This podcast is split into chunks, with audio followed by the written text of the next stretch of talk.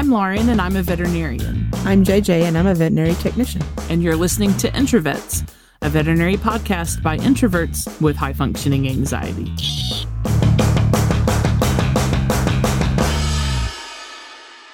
Welcome, everybody, to the 15th snack sized episode of Introvets podcast. We're here today again with fan favorite Dana Hampson, a licensed professional counselor. And we're going to pick up with where we left off last week. This is part two of two. So if you haven't heard the first part, uh, run over and check out the first part as well. We're going to get started by presenting some situations and have Dana tell us about her thoughts, uh, how the situations could have been handled better and how to cope with them a little bit better.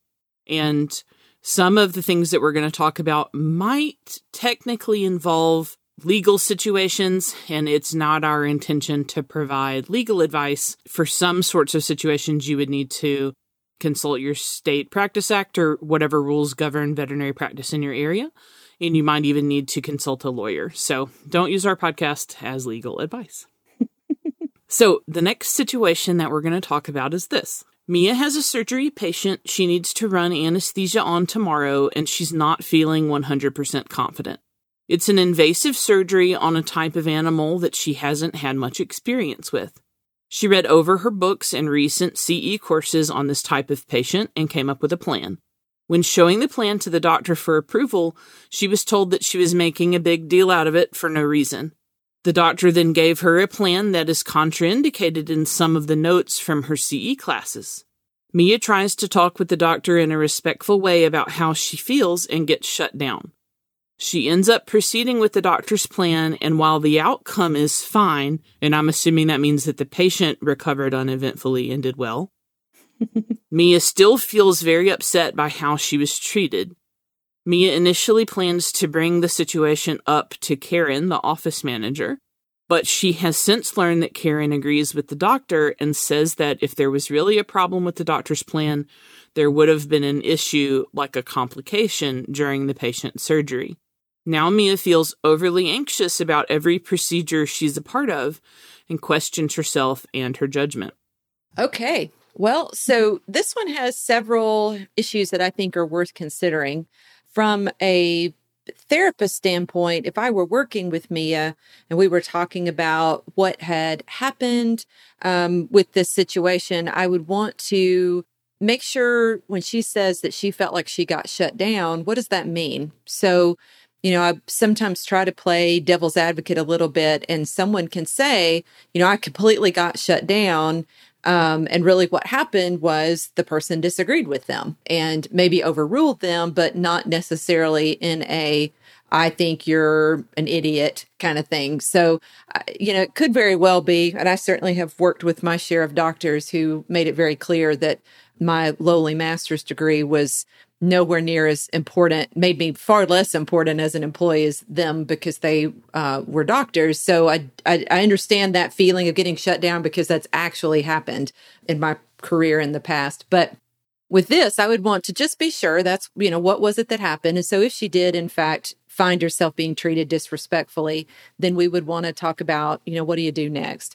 So I think it's a good idea for her still to talk to Karen, even though she's heard that Karen agrees with the doctor. That's another thing I see people do a lot of times is once they hear something through the grapevine, it now becomes a fact and then people won't proceed and advocate for themselves. So feeling like she still can go and have a conversation about that would be important the the big error from a clinical standpoint is at the end where she now because of what happened in this situation feels like she uh, can't do anything right. So that she's overly anxious about everything she's going to do. She's really questioning herself. So despite the fact that she felt confident because the doctor uh, disagreed with her and perhaps was disrespectful to her she now really doubts herself. So that's where the work would need to happen from a therapeutic standpoint is knowing that you did the best you could to be informed.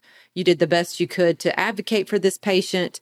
Um, you did the right thing and not applying what happened in this one situation to every situation so that she can you know look at procedures after this more clearly and more objectively in terms of what her skill level is but then ultimately you know you've got to you might have a culture problem. So if you if she's working at a clinic where what technicians or other employees have to say is treated with disrespect and disregard if that's a general practice uh, mia have may have a bigger problem on her hands. I like to think that all employers are interested in their employees' ideas and treat their employees with respect. But I know that that unfortunately is not the norm at a lot of places, even outside veterinary medicine.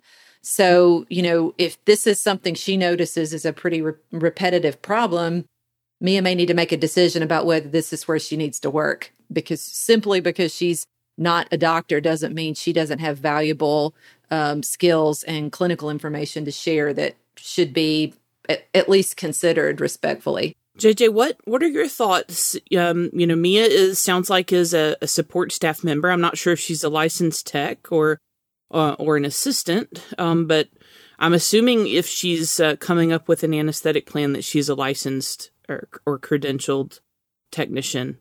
What are your thoughts about this situation? For me personally, I really do prefer whenever there's going to be an anesthetic procedure like this to be able to discuss it with a doctor beforehand, kind of come up with a plan and say, okay, you know, here's maybe what I learned about anesthesia for this particular patient. You know, what changes do I need to make? What do you recommend? And then also, how can we troubleshoot? Because Mia hasn't had a lot of experience with this particular species. Perhaps she wants to get more information about what the doctor feels like. Okay, I know for this particular animal, A, B, and C can go wrong. Here's how I want you to, and you know, help fix the problem while I'm doing the surgery. That helps my anxiety tremendously. And it goes a long way as far as letting the technician feel like they're valued and respected by the doctor, makes them feel like they're part of a team. I mean, it sounded to me like kind of like this tech may have been given the task of coming up with a plan, and then it was almost like setting her up for failure because you're like, hey, come up with this plan. And then when she presents it, when it's time to do the procedure, um, it's sort of dismissed and made her feel maybe a little ridiculed. And I feel like it was a missed opportunity, maybe for a teaching moment. You know, if the doctor felt like, you know, her plan was not adequate, instead of just dismissing it and said, we're doing it my way and not really explaining why, she's not going to learn anything from that. Her confidence is going to take a hit. And I mean, I know how I would feel in that situation. I would definitely be a little anxious about even coming up with a plan in the future because I'm like, okay, I felt like I went above and beyond to try to come up with this. And all of a sudden, I'm just like, oh, pff, you're nah, we'll do it this way. It'll be fine.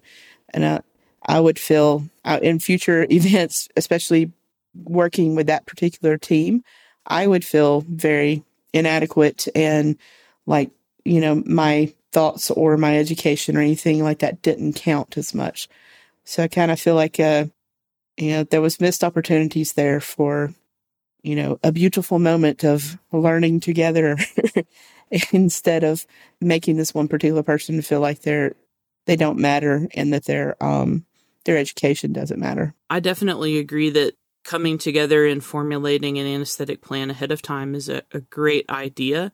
It makes me feel better as the surgeon knowing, hey, we've talked about this, and I know that if we run into issues, we've already addressed kind of our go to plan, and then the technician can just say, hey, we're seeing that thing. Do you want me to go with plan A? And I can just be like, yes, or nope, change the plan, you know? I would say that we need to go back to our anesthesia episode and remember what Dr. Love said. The drugs and the substances that we use to induce anesthesia and maintain anesthesia don't matter as much as the supportive care.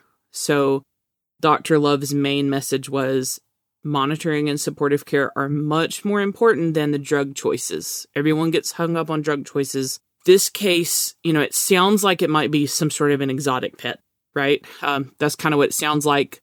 Um, and especially for exotics, um, mo- monitoring and supportive care are still like ultra important. You got to get that patient warm, keep it fluid supported, keep its blood pressure up, you know. Um, so what I'll, what I would encourage Mia to remember is that the actual drugs that we use are probably not that big of a deal. But her role is ultra important, which is keeping the patient supported. And that it's okay for two people, you know, who are both highly educated on a subject to have a disagreement. It's different if you have one really educated person and one like uh, wacko over here with like a conspiracy theory or something. Okay, that's different. But we're talking about uh, a veterinarian and a technician who both take their job seriously and have worked really hard to educate themselves. And sometimes when you do that, you still end up disagreeing with people. And that doesn't mean that you don't respect the person that you might disagree with. So, um, it makes me wonder was the veterinarian super out of line in how she talked to Mia about the situation? Or is Mia a highly um, sensitive person as far as being able to to be told no about things or you know is is Mia kind of taking this so the vet disagreed with me and and maybe making it way worse in her mind than it is I don't know that Mia should talk to the office manager, though. I think that she should broach the subject with the veterinarian again. What do you think, Dana? I, I'm generally a supporter of going straight to the person you have the issue with. I think it would depend on Mia's confidence level. Um, you know, if I were working with her as her therapist, I might even role play with her. How could you approach the doctor? How could you bring this up? So whether it's I have a problem with how you talk to me, or I have a I have a concern about how this went down. Um, I'd certainly think going straight to the person with the issue is the best course. But if she were uncomfortable and she felt like you know a better place to start would be with the office manager, I, I don't think that's a a bad idea. I don't know that it's the the best solution. So that's a good point. Lauren. And I would add too that I think your point about, you know, is, and, and I mentioned it too, is Mia sensitive? Um, you know, because when we already are, you know, if someone deals with anxiety, um, they already tend to overthink and worry um, more than probably the average person does. So she were already feeling a little bit insecure about this. Any kind of feedback can come through you know, we have sort of this cognitive filter, the way we receive information. So if her filter was already one of looking for almost confirmation bias, I'm looking for something that says I'm terrible at this, or I knew it was going to be awful, or I, I knew I was uninformed, then even someone being very appropriate with their feedback, um, it, it could be received in a way that feels um, condescending or hurtful. And so, you know, I would never want Mia to feel like her experience wasn't valid and that I, you know, I certainly would never suggest, oh, I think you're probably being sensitive because it could very well have been this doctor was being an asshole. I mean, that's, uh, that certainly happens, yeah. right? Um, but, oh yeah, sometimes right, we're jerk But I faces. would want to kind of see if we could look at the situation and determine whether her, you know, because she was feeling maybe a little insecure about this, did did that cause her to um, receive the information in a way that might be off kilter a little bit? You know, at the end of the day, when I was thinking about this case, where I sort of landed with it was if we're having a major disagreement about the, the types of drugs to use, I do think that in this type of thing, it comes down to the veterinarian choosing. Um, because ultimately the veterinarian has to feel comfortable enough with the plan to be able to focus on the surgery and trust that the anesthesia is going to go okay, you know, because uh, it's very difficult to do both at one time. I would say impossible. You can't run anesthesia and do surgery at the same time. It's just not a thing. I think that we're going to in this type of case probably always have to go with what the veterinarian, you know, thinks if they have a very strong opinion about it you know, because it's their license really on the line if if something goes wrong. And so then they have to kind of be behind the plan. If something is happening that makes you feel very uncomfortable about that plan as a technician, then you know, you can always decline to be the person that participates with it. You know, you could always say, you know, I, I've I've heard you and I, I respect your opinion. It just makes me too nervous. And so I would ask that someone else get assigned to anesthesia for this case because I worry about my ability to, you know, to to do a good job here or maybe can we be on a team with someone who's used this type of protocol before and has more experience with it. And then that way I can learn, but it's not also, I don't feel like it's all the pressure on me to get everything right about how to respond should we encounter a worst case scenario. Um, sometimes being really open and kind of vulnerable with, with the veterinarian might help the veterinarian see that you're not you know, maybe trying to be kind of like, you know, I, I know everything about anesthesia, you know, like that kind of a thing. It, it sometimes veterinarians are um, insecure, and uh, sometimes veterinarians, I would say, especially when they're young veterinarians, but some, hey, sometimes older ones too will get really upset about the idea of someone like trying to undermine their authority, and so um, even if that's not the the plan, so um, I think having a conversation with the veterinarian again, f- from my standpoint as a vet, if someone came up to me and said, "Hey, you know, I know we had this disagreement er- earlier, and I am feeling a little like kind of icky about it, and I just wanted to to continue to talk about it some more." Um, you know, I I know everybody's not me, but I would be like super open to having that conversation, and um, you know, I think we could kind of come away with maybe a better understanding. Uh, also, as someone with anxiety, sometimes the things that I worry about the most, um, what I found is if I just go to that person, they'd be like, hey, I said this thing four days ago, you know, or whatever the situation is. I'm the story I'm telling myself is that you hate me and never want to talk to me again. Can you just go ahead and tell me how you really feel about that? And usually they're like, what? No. And I'm like, cool, thank you. I mean, I do it with um with Carl all the time. I'll just kind of look over at him and say like, I didn't cook tonight and we ordered in. Do you think that I am like super lazy and miserable person? And he'll be like, no. And I'm like, awesome. And we'll just go back to watching television or whatever.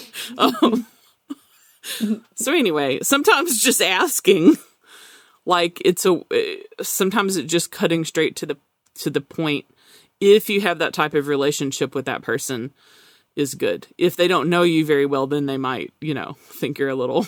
Or you can develop a code word like monkey with bananas.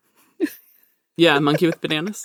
There's some clinics that I work with on a pretty routine basis in relief work, and some that I only work with, you know, very occasionally. But one of the places that I work with a lot the office manager knows that I have anxiety and she has anxiety too, and we're kind of like on a on the same wavelength. And um, she personally hates it when people call her into an office and say like, "Hey, like we need to go to the office and have a talk." There's is there are there people that actually like that, like that that welcome that? I don't know, that Dana, but principal's office feeling like. Uh, I guess uh, people use it enough that you would. I, I'm telling you, I don't know, but I also non- hate it. the non-anxious people. I could speak for us and say uh, hell no, nobody likes that feeling. No, no, no, you don't like it either. So anyway, we came up with a code word a long time ago, like a code phrase or a, a photo. So it's like a monkey holding bananas, and so she'll send me the photo, and that means we need to talk, but please don't freak out, you know. And same thing. So um, I had uh, one of my cats was sick, and so I did some things at that clinic on my cat, and she was going to bill me. So then it didn't happen though for several months. You know how it is. So when I finally got a, le- a letter from them in the mail, I immediately started having like a panic feeling. And I turned the envelope over to open it, and she had written monkey with bananas on the back. And I was like, yes, girl. like, you get me. That oh awesome. man. And so then the second time that happened, like a, you know, a year later, I had like a different type of thing with a different cat and everything. Same thing. Something comes in the mail and Carl brings it in and is like, this letter says monkey with bananas on it. And I was like, yeah, this is going to be my invoice. like, you know, anyway, if you can develop that type of relationship where you're like, you know, everyone understands that the other person is maybe a little you know, sensitive about mm-hmm. stuff, then you know, then it just makes everybody's life easier and you can just move on. I don't know. you yeah, not everyone wants to be at that level with their you know, colleagues though, but, but mm-hmm. I have to be or else I can't I can't deal with it. JJ, um, this is up to you whether I bring it up or not, but can I talk about lunch the I other day? I figured you was probably going to. Yeah, go ahead. Okay, so last week, hmm yeah, last week, we recorded a podcast with Dana, part one, and then the next day, I happened to have a half day from work, which never happens. And JJ and I used to see each other all the time, but then the pandemic, now we work at different clinics, like we don't see each other very often. And um, I had time, and JJ was off of work. So it was like the stars aligned. So I was like, in the middle of the day at the last minute, hey, like I am actually working a half day today. Do you want to meet me at our favorite place where we go eat? Because they have an outdoor patio, you know, and it's really easy to socially distance there. And she was like, yep. And we set it up. And when we got there, she was like, are you going to break up with me? And I was like, JJ, I didn't know that we were dating, but no, but what? And she was like, I just feel like, you know, you're going to be like, you're off the podcast. You're doing a terrible job. Like she Aw. listed all of these things. We're not friends anymore. And I was just like, no, what? I just, I just want to have lunch. like I just want to eat. like now for lunch this we have to have a monkey with banana situation. That's right. So from now on, monkey with bananas text message. Monkey with bananas. Do you want to Yeah, have lunch? the whole today? drive to to the restaurant, my brain went on the spiral of, yeah, we haven't had lunch much lately. I wonder if this is she's got something important she wants to talk about.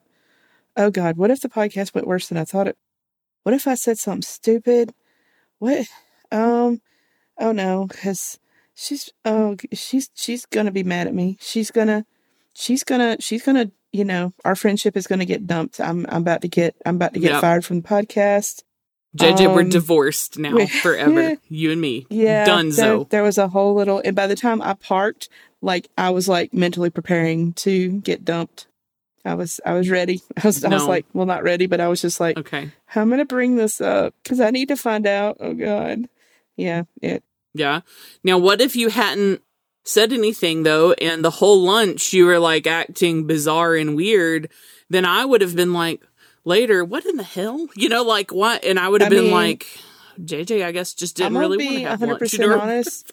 like, Those, be honest. uh, those type feelings that I, I have about different people a lot, and I'm, I've gotten pretty Yeah. good at hiding it. Sometimes I can't, but sometimes I'm, I'm pretty good at like, I will pretend like everything's normal, and most of the time people don't realize that in my head I'm going, okay, this is going okay. Maybe I'm not about to get dumped. Um, and then it's uh, when it's over, I'm like, I really wish I would have brought that up because I still feel insecure about it. I still feel like something bad may happen, and maybe they just like, oh, she seems lamer than usual today, so maybe today's not the day. and then I, like they like they could tell you where it wasn't the right time to end your friendship they're gonna so now you still have that dangling over your Oh. head okay so anyway like me several examples of how if you just come out with how you're feeling um sometimes it makes Yeah. things much better oh boy, in combination with seeing a therapist about it also is super Indeed. important oh dear well jj t- tell us about the next Okay. situation So, next situation is about a uh, technician named Kathy. And poor Kathy is about to have to go into an exam room and speak with a client that is known for belittling the staff. The doctor has given her a list of recommendations, and she has a treatment plan with the cost for those recommendations. But the last thing that she wants to do is go into this exam room. She has been stressed out to the point of nausea about it all day. She does enter the room, but doesn't get very far in her speech before she's told by the client that he never wants to hear any of these recommendations again and to put that in his chart. He accuses Kathy of just trying to separate him from his money and that she doesn't really give two shits about his dog. Kathy asks if he would like to speak with a doctor, and he says no. He throws a credit card at her and tells her to check him out for what we've done so far, but that if he ever hears anything about the recommended services again, she will regret it. Kathy leaves the room, has herself a little cry, and for several days after this particular exam room visit, she is super anxious about every exam room she enters. How can she prevent the before and after effects of situations like this? Wow. So, what a jerk, first of all. This guy would even act like this. Um, is is this common? Would you guys say that this happens a lot that Mhm. that clients would act this terribly? Girl, yeah. Wow. I wow. Uh-huh. Poor Kathy. Gosh, this um this really sucks for her. But all right. So my first note was if this kind of behavior is allowed. So lots of the the responses I've um, had on the questions previously is if this is a culture problem. So if this this kind of stuff is tolerated because this person's a good client in terms of they spend a lot of money with us, or they've come to see us for a long time, or they're the brother of the clinic owner, uh, whatever. Uh, but if it's the culture says you can abuse our staff, then that's a problem. Um, and so if this is an if this is a one off, we got a different situation. But this guy's just an ass, and he gets he's allowed to act that way.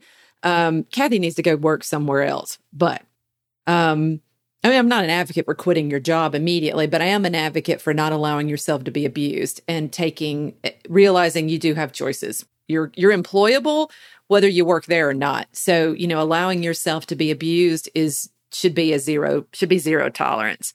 Um, but you know, I think she's got to remember um, if in dealing, like just in this particular situation, that this guy's behavior is not about her. He obviously is a jerk, or he has a serious problem in his life and he has extreme emotional dysregulation and he's taking out whatever it is in his own life out on her. Um, but she's just doing her job. So she's not the problem. It actually isn't personal, even though it feels like it is. And he's saying things like it is, but she's doing what she's supposed to do. So him acting this way is a reflection of his own character. So I would encourage her to really kind of remember that this isn't about her. And then the last thing would be just to remind him, you know, that this is my job. Um, if the doctor wants me to make recommendations, I'm going to make recommendations. It is not up to me to decide what to tell you or what you can afford or what I think you should do. My job is to say, here's what the doctor said. So if you have a problem with that, you probably are going to need to talk to the office manager or to the doctor, him or herself.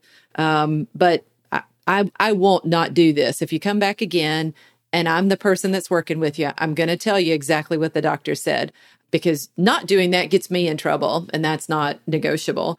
Because you know i think at the end of the day a lot of what i i think i talked about the last time with you guys um, is you know is being able to feel confident and assertive. And and i know that's really hard for people that struggle with anxiety to feel good enough about or or even feel really good about what they do, what they have to offer, what their role is, to feel confident about that and to be able to communicate c- communicate that in a way that basically says in a very matter of fact way that this is th- this is what I'm going to be doing really whether you like it or not. And it's not threatening. It does but it conveys I won't be intimidated by you. And I I I've seen so many people over the years that they the way they present information, whether it's through their tone or their body language or the words that they use, allows someone who has learned to act like a bully keep acting like a bully. So they know that I, I, I can act like this with you because you were intimidated by me, and acting intimidated fuels the fire of intimidating people. Um, so I would encourage her to be able to go in and be matter of fact and not cry, not um, not make eye contact with him. I mean, make sure she did make eye contact, make sure that she used a firm tone of voice, that she just was very matter of fact. And if she's not taking it personally, that's easier to do. But if it feels like he's yeah. attacking me, he's doing this to me, he thinks I am X, Y, and Z, then it's really hard to be matter of fact because, you know, if you feel personally attacked, it's really hard to feel, you know, like you can be straightforward and assertive. So, you know, um, I would hope that I, you know, if I were working with her, that I could help her learn to be able to go in and I'm not afraid of you. I don't have anything to prove to you. I'm just doing my job. So here's the info. Have a great day. Yeah, it's yeah. definitely hard sometimes to oh sure not yeah. take it. Yeah, especially you know you go in there, you're like, oh, no, this is going to happen, and then like you said earlier, yep, exactly what was going to happen happened. Okay. Yeah. I mean, what I wrote down about this was um, why are we keeping this client? Mm-hmm. This client sucks. Like, I don't care if he donated a million damn dollars to the hospital and bought a new wing. Doesn't sound like that's what happened, but I don't care if it was. This guy is not allowed to buy the right to abuse your staff. And for me, it's as cut and dried as that. The management has to step in and protect the staff. Um, we we take people who care a lot, who work their butts off, who work extra hours, who do grueling work for low pay and almost no benefits. That already sucks pretty bad. But then we also are going to try to ask them to go in and be emotionally and verbally abused by clients. No, no, no, no, no, no. That's not okay. So we need to step in and get this client out of there. It's just not acceptable. Also, the client patient relationship in veterinary medicine is broken, doesn't exist anymore when there's not trust. And the client is saying, I don't trust you to make recommendations that are in the best interest of my pet. Okay. Well, then that means that we're not your veterinarian anymore. I mean, that's literally a legal definition of breaking the, the client patient relationship. So why would you keep a client who doesn't trust your recommendations? That's just like a recipe for miscommunication and a board complaint. Now, probably this guy, if you said to him, you know, if you called him out on it and said, What I hear you saying is that you don't trust our recommendations, that's unfortunately a deal breaker for us. And so we are going to have to ask that you find another veterinary hospital. Nine times out of 10, this dude is like, uh, mm-hmm. uh, uh, uh, fine, and leaves. And his wife calls back and his wife is like, I'm so sorry. He'll never act that way again. He just gets upset. I mean, I see it time after time after time. Like, you know, like we can't, we can't allow people to come in here and act this way. Come on. This is ridiculous. This, is, you're a grown man. Like, no, you're not going to, um, and I don't blame the staff member for being hesitant to go into this type of situation. The fact that she had such bad anxiety leading up to even having to go in at all tells me like, this ain't the first time it's happened, and probably not the first time it's happened with this client. Like, come on, like no, uh, mm-mm. yeah. I'm getting too old for this. like, that's true. But uh, dealing with the public is hard. I think there's a reason that you know, like all DMV people, employees, and like all college administration employees are kind of on the same spectrum of I do not give a shit anymore because they have to deal with the public all the time, you know? Um, but in a service industry like veterinary medicine, we're not allowed to develop that attitude. You know, if you got to have to have a driver's license, so you can be on the DMV's time, but but there are ways to deal with this that don't involve tolerating stupid behavior. Certainly, I think um, it makes all the world a difference when you know that the owner of the clinic and, or the office manager whoever is the next person in line is going to have your back about an issue. Because if you don't feel confident in that then there's absolutely no way that you can deal with this situation emotionally. I mean because you feel trapped. Like you're on one side you're getting yelled at and told that you suck and then on the other side you feel like if i stand up for myself then this person is just going to get treat babied even more by management and you know what if my job is at stake and you start kind of spiraling on those sorts of things? I, and i would argue like you you can have this conversation with the owner one time and any more than one time management needs to be dealing with him forever. And if they don't want to have to deal with that then that means you need to fire mm-hmm. the client. Because like you know if you as a manager are like uh this guy just think about how much the staff is like ah this guy you know you know like I don't think the answer to that uh, equation there is pawning it off on someone who doesn't have as much ability to stand up for themselves as you do. Mm-hmm. Protect your staff. for the love. Especially right now. I mean, what I think what this year has taught us is, and hopefully everybody has learned this lesson, is that staff is super duper valuable. And like, we got to start protecting them or else they're not going to be any anymore. Mm-hmm. you know, like, we ask them to to work a really difficult job. We don't pay them that great. Like at some point, the other shoes got to drop, and uh, we got to make life easier for them somehow. All right, G, tell us about Dr. Martin. Dr. Martin is on call this weekend, and an employee has just called to inform him that a pet at his practice passed away overnight. This is very unexpected. The pet is only three years old and has been healthy. The pet's owner is very attached and was very reluctant to leave it. This was the first time the pet boarded anywhere, and the owner sought out his reassurance that the pet would be okay during its stay. He feels terrible about the whole situation and is fearful of the phone call he has to make. Ah, this is a sad situation. Um, gosh, it's tough for the doctor and for the pet owner. I feel sad for both of them.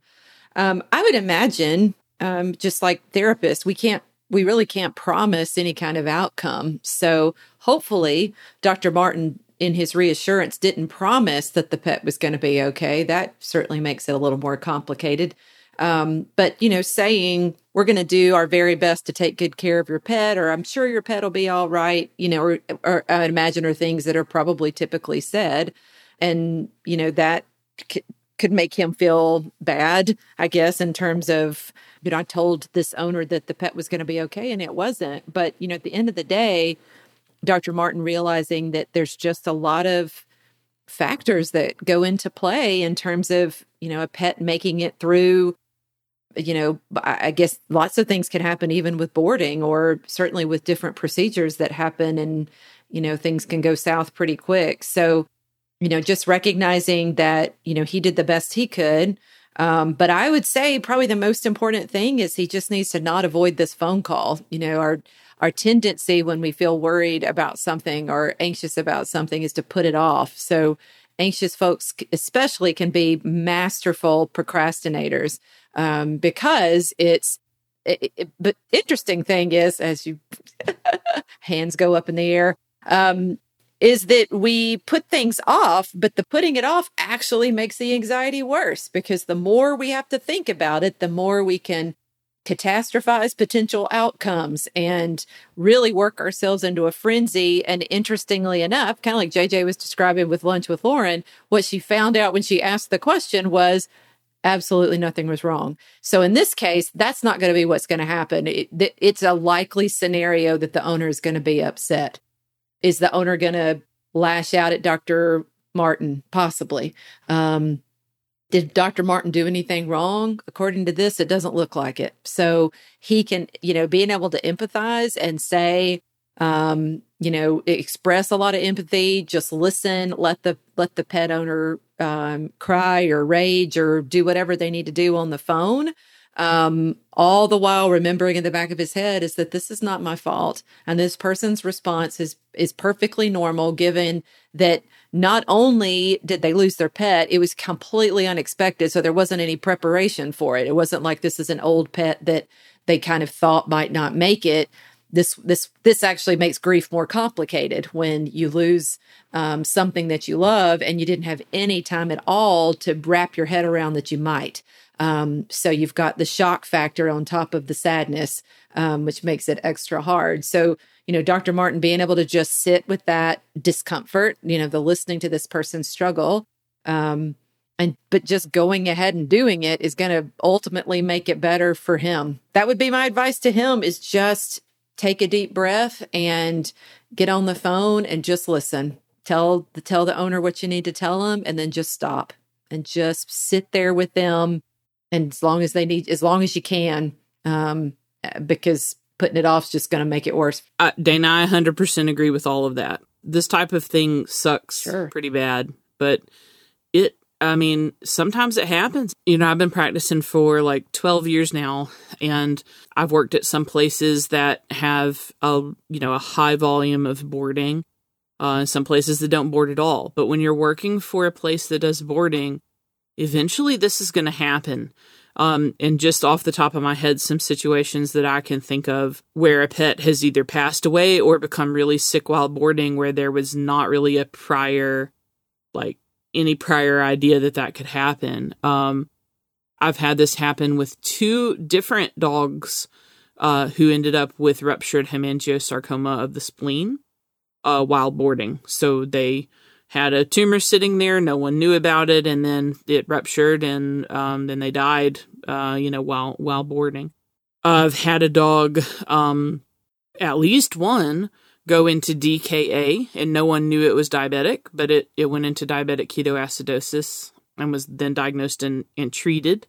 But that was a difficult call to make. Um, I've seen dogs and cats, you know, die or get very ill for a variety of reasons. And I think part of it is that just like dogs and cats are really good, cats especially, at being like, I'm fine, even though they're super not fine. Like, they are sick and they can just be like, nah, I'm solid. Like, I'm, I'm cool. Don't worry. Don't look at me. So they're really just good at disguising, you know, when they're sick. But Dana's right. The client is going to be upset and shocked. There's no way around that. Of course they're going to be. And you got to make that phone call and you can't put it off. Just pick up the phone and do it. I think ideally, in a perfect world, this is something that the business owner needs to handle or the office manager. Uh, it sounds like Dr. Martin might be the business owner, but um, if he's not, then I, for sure you need to call. You know, like even if Dr. Martin is the only doctor on call, and usually you don't call the other owner or whatever, like you, uh, the owner of the clinic, you, need to call the owner of the hospital first and be like, "Yo, this happened. Um, and then most of the, t- I mean, they should really handle it. Okay. But like, unless you have like a special relationship with this owner or something, uh, pet owner. Um, but it does seem like these types of things only happen when you're an associate vet on call and management is completely unreachable. That's mm. been my experience Murphy's so far.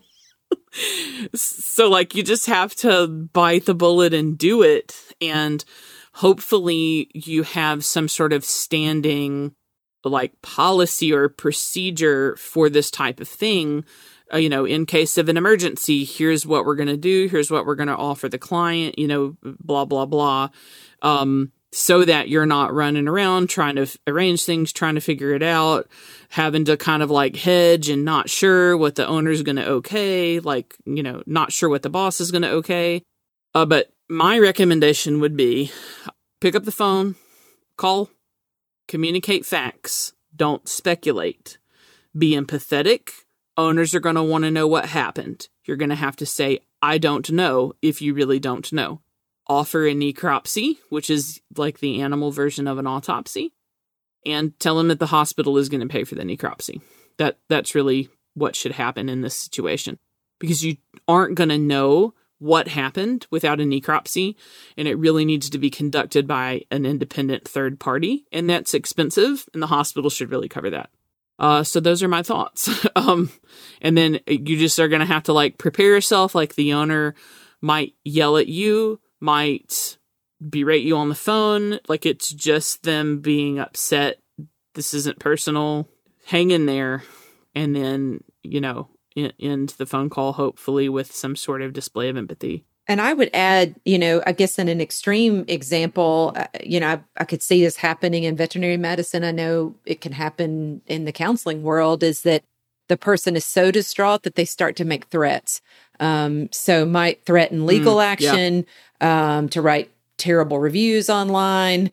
Um, you know, to uh, have them have the practice investigated. And so I w- would imagine, um, you know, good practice there would be just to listen um, to, uh, you know, depending on who's calling them, you know, have the, you know, if it's the the practice manager, you know, just really kind of uh, giving them some space to say those things, but in recognizing that the odds are pretty low that that's going to happen. Um, but knowing that you didn't do anything wrong, you don't have really have anything super to worry about. I think the not getting defensive and not trying to talk them out of anything would also be important. Just recognizing that that is likely a part of just the just being upset. And when people are upset, they say all manner of things. So it's I would call it don't take the I would say it's don't take the bait. So don't jump on those things because it freaks you out. Um, just recognize that this person just heard some terrible news. And when people hear terrible news they're not expecting, they often say stuff they don't mean. So just kind of expect that that's probably going to blow over too. And don't let that turn into something because of your own uh your own defensiveness when you hear it so then i think afterward you just have to kind of do some sort of stress relieving activity. like you're, I feel weird about like recommending you have go have a glass of wine or something like we, you know, but, but that's what I would do. I would go home and be like, margaritas and nachos. Probably that's right. It's um, local taco mm. night. JJ, we we're gonna have to have a taco night, and we go out and have a pitcher of margaritas. you know, like I'm not saying that's a healthy way to deal with it, but it's like what it requires. Well, and you know, uh, in addition to margaritas and tacos, it's probably important for that person to spend some time just being compassionate to themselves, you know, because any dis, you know, disposition towards anxiety is going to make you tend to want to recap it a million times in your head really question whether you did the right thing.